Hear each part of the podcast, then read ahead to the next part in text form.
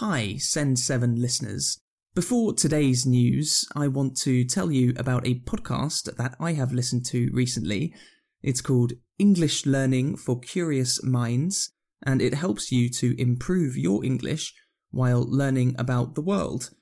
The host, Alistair, speaks clearly, and every episode comes with a transcript, subtitles, and a vocabulary list. Recently, there have been episodes explaining Brexit, the English used by Donald Trump, and the history of Disney. In your podcast app, you can search for English Learning for Curious Minds. Good morning. This is Send 7 World News in 7 minutes. I'm Stephen DeVincenzi. Today is Friday, the 17th of December, 2021.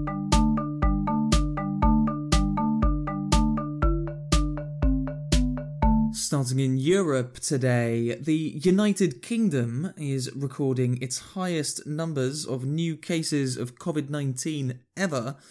Yesterday, 88,000 new cases were recorded, 10,000 more than the previous day, which was also a record. Chief Medical Officer Chris Whitty said that records will continue to be broken as the Omicron variant spreads, and described the situation as an epidemic on top of an epidemic. And as the Prime Minister said, uh, this is a record number of cases. I, I'm afraid we have to be realistic that records will be broken a lot over the next few weeks as the rates continue to go up. Uh, if you look at the overall rates, it looks as if Delta, which we've had with us for a while, is still flat and the growth is Omicron.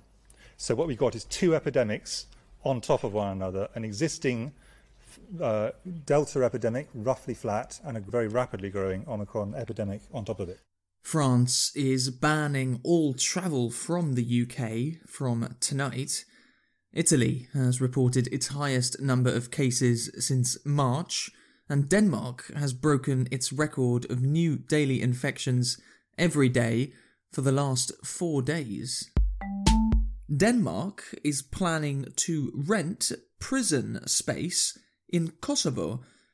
All of the prisoners that will be sent to Kosovo are prisoners who are due to be deported from Denmark after their prison time.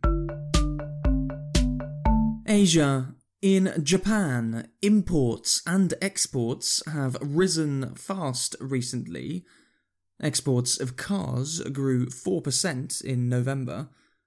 Imports for November were the highest for any month ever recorded. Turkey is raising its minimum wage by 50% in January.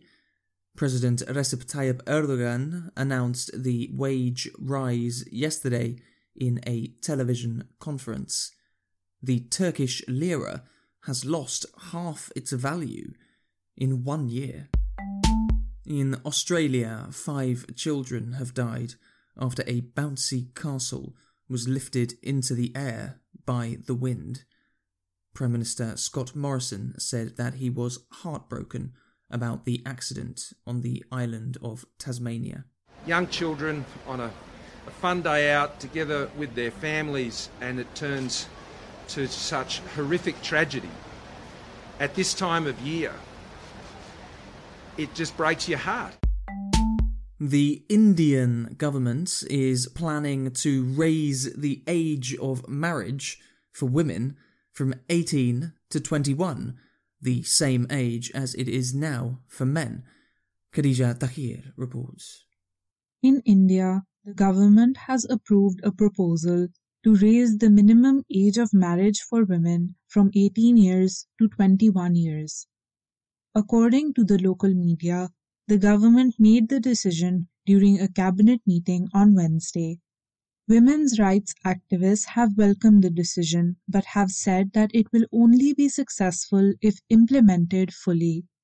According to a United Nations report, almost 27% of Indian girls were married before the age of 18. Africa. In Ethiopia, rights groups have warned of abuses of ethnic Tigrayans. The government of the Tigray area has been at war with the national Ethiopian government for more than a year, and there have been reports of human rights abuses on all sides. Amnesty International and Human Rights Watch have now said that ethnic Tigrayans are being killed or detained by groups that support the Ethiopian government. The Associated Press said yesterday that one of its reporters has been detained by the Ethiopian government. In Nigeria, the salary of police officers will rise by 20% in January. Police Minister Mohammed Dingyadi said that the rise in salary was aimed to stop officers from taking bribes and to improve the relationship between the police and the public. America's Chile will elect a new president on Sunday. This is the second round of voting, and either left wing Gabriel Boric or right wing Jose Antonio Kast will win. Polls show that the election will be extremely close. Colombian police committed serious human rights abuses during protests earlier this year according to the United Nations. A report by the UN said that Colombia's police was responsible for at least 28 deaths during anti government protests in May. In Haiti, a group of Christian missionaries from the United States and Canada who were kidnapped have been released.